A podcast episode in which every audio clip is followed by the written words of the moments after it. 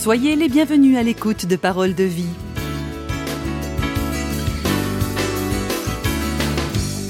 1968. 1968, c'est l'année de naissance d'Axel Red, de Pierre Palmade, de Céline Dion et de Carla Bruni.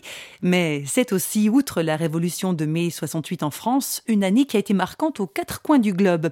Année qui connaîtra notamment l'indépendance de l'île Maurice, le printemps de Prague, ou encore le début du terrorisme lié à la situation géopolitique du Proche-Orient, avec, souvenez-vous, l'attaque sur l'aéroport d'Athènes d'un avion de la compagnie israélienne El Al par un commando palestinien. Une année marquante, disais-je, dans l'histoire des États-Unis aussi, puisque 1968 verra le premier retrait des troupes américaines du Vietnam le 8 juin, mais surtout trois jours plus tôt, l'assassinat du sénateur Bobby Kennedy, le frère cadet du président, assassiné lui aussi en 1963. Je suis pas comme Rose Kennedy. Je voulais pas que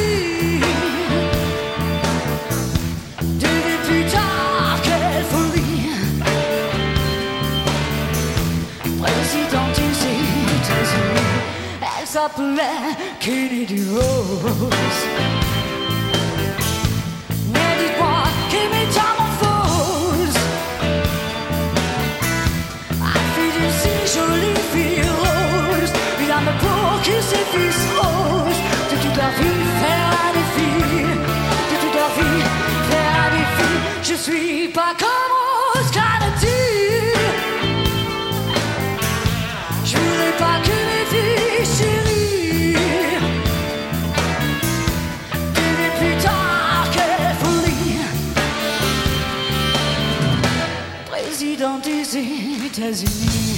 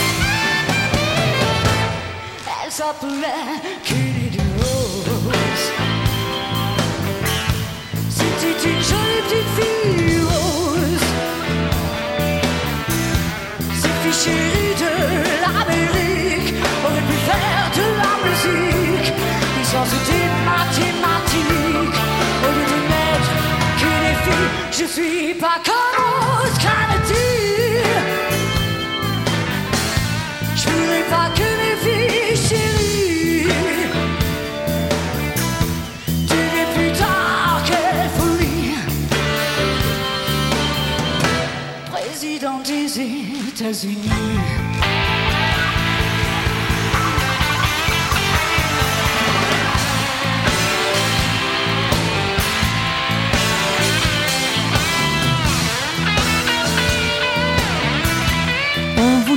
Tout à l'heure, le très populaire Bobby Kennedy était abattu par le Palestinien Siran Siran le 5 juin 1968 à Los Angeles, le soir même de sa victoire aux primaires démocrates de Californie. Mais deux mois auparavant, dans une Amérique marquée par la guerre du Vietnam et la ségrégation raciale, c'est une autre figure marquante de l'époque qui est assassinée, Martin Luther King, décédé à Memphis le 4 avril. À l'occasion des 40 ans de sa mort et pour rendre hommage à cet homme exceptionnel, Philippe Mali est allé à la rencontre de celui qui fut le traducteur officiel de Martin Luther King en France, le pasteur Robert Somerville. Martin Luther King avait toute une équipe avec lui, mais un des rôles de l'équipe, c'était de le protéger. Il avait déjà eu des menaces de mort si bien qu'on n'avait pas accès à lui facilement. Mm. Évidemment, comme je devais le traduire, j'ai pu le, voir de près, mais j'ai eu peu d'occasion à ce moment-là de l'interroger. Ce qui m'a frappé lors de ce discours qu'il a prononcé, et d'autres que j'ai entendus ou lus, c'est quand même la force de sa parole. Aussi bien la forme, la voix, la conviction qu'elle exprimait, que le, la richesse de, du contenu, du vocabulaire, des idées. C'était un orateur extraordinaire. Oui, on y reviendra d'ailleurs tout à l'heure quand on parlera de son fameux discours I Have a Dream qu'on retrouve un peu partout. Il avait un vibrato même dans la voix qui était assez saisissant. Hein, oui. Et sur le plan euh, personnel, parce que bon, nous on connaît un peu, un tout petit peu l'homme public, euh, vous qui l'avez approché, comment vous l'avez ressenti? Je dirais sur le plan personnel, c'est un homme qui était quand même euh, porté par sa vocation, par sa mission. Autrement, c'était un homme très simple, un homme qui ne se mettait pas en avant, qui dans son langage comme dans ses attitudes était, je dirais, un pasteur baptiste américain ordinaire, mais qui avait une telle force de conviction que ça portait d'une manière étonnante. We hold these truths to be self evident that all men are created equal.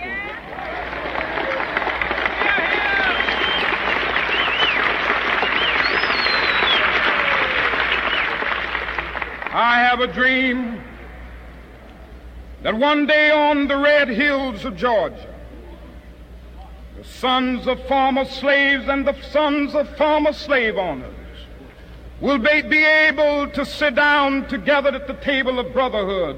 I have a dream. J'aimerais citer euh, un extrait de son fameux discours I Have a Dream. J'ai encore un rêve, dit-il. Mon rêve fait partie du rêve américain. Je rêve qu'un jour notre pays se décidera à appliquer véritablement ses principes, d'après lesquels nous tenons ces vérités pour évidentes que les hommes sont nés égaux.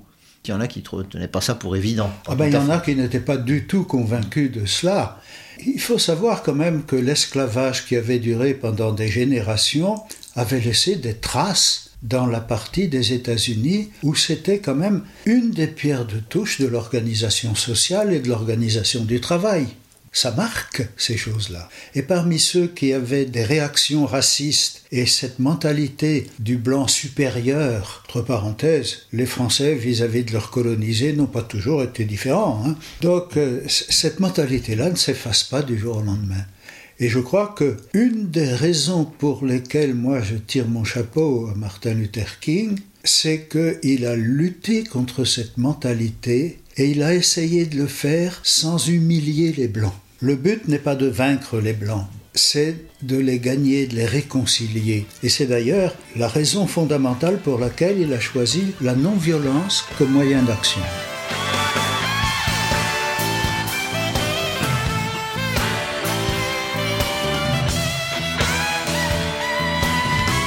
Est-ce qu'on peut en profiter pour dire un mot de Gandhi? Parce que je crois que Luther King s'est un peu inspiré de, Gandhi, qui lui, euh, disant, pourrait dire, chassé les Anglais en dehors de l'Inde dans les années 40, 47-48. Alors, Martin Luther King se référait souvent à Gandhi. Ce qu'il aimait dire, c'est la motivation de mon action, l'esprit de mon action, je le tiens de Jésus. La méthode, je l'ai apprise de Gandhi la méthode de la non-violence, qui préfère souffrir que faire souffrir, qui accepte des, épreuves, des coups, sans jamais rendre un coup, ni une parole mauvaise, ce qui est beaucoup plus difficile. Et c'est vrai que son livre La force d'aimer, là, le titre a toute sa, sa signification. C'est une force de résister par la. la Exactement, c'est ce qu'il a voulu prouver. Parce que parmi ses opposants, il y en avait un grand nombre qui disaient c'est très joli, mais ça ne marchera jamais. C'est perdre son temps. Quand vous avez en face de vous des gens armés, des gens butés, euh, vous n'arriverez jamais à les convaincre. Et c'est vrai qu'on n'arrive jamais à les convaincre tous. La preuve en est l'assassinat de Martin Luther King. Mais d'un autre côté, il a quand même réussi à changer d'une manière significative la mentalité du peuple américain.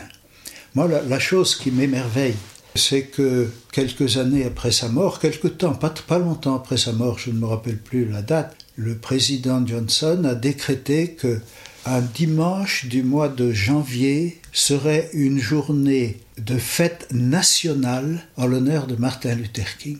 C'était seulement la deuxième fois qu'une telle journée était décrétée aux États-Unis. Ça montre que Martin Luther King a quand même eu un effet et en un sens, on peut penser, et là, en tant que chrétien, je ne peux que faire un parallèle avec Jésus-Christ, que sa mort a eu un effet positif, purificateur, à changer une mentalité. Est-ce que c'est ce qui fait que quand vous avez appris sa mort le 4 avril 1968, vous êtes passé de l'abattement à une forme d'espérance de, quand même? Oui, bon, ma première réaction, c'est sûr, c'était Oh, c'est pas vrai.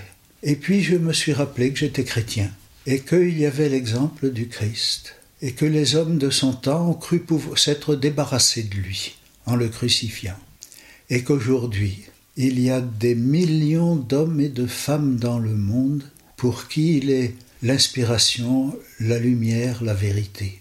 Martin Luther King n'a jamais prétendu être l'égal du Christ. Le Christ était toujours pour lui le Seigneur, l'inspirateur. Mais son espoir, qui je crois s'est réalisé en grande partie, c'est que son exemple a pu aussi changer des cœurs, comme celui de Jésus-Christ l'avait fait.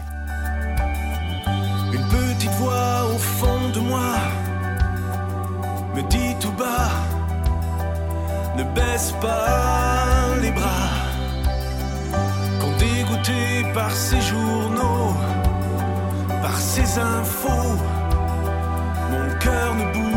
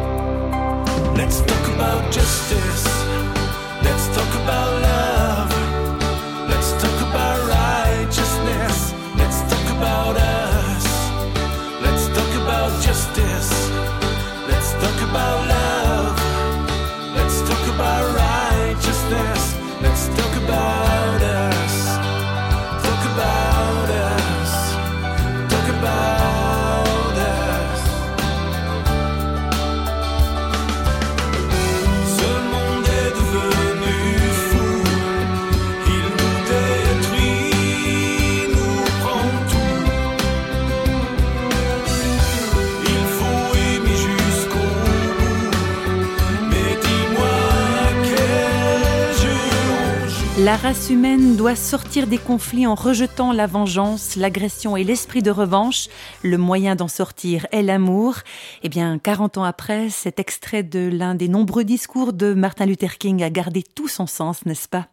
Dieu a les deux bras étendus, l'un assez fort pour entourer de justice, l'autre assez doux pour nous entourer de sa grâce, écrivait-il encore dans son livre La force d'aimer.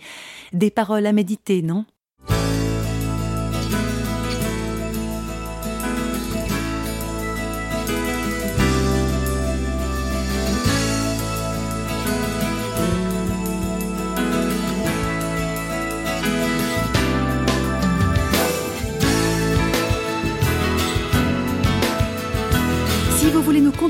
Par courrier postal, vous écrivez à Radio Réveil, boîte postale numéro 1, 25 301 Pontarlier, CEDEX, France. Et vous pouvez également nous contacter au travers du site www.parole.ch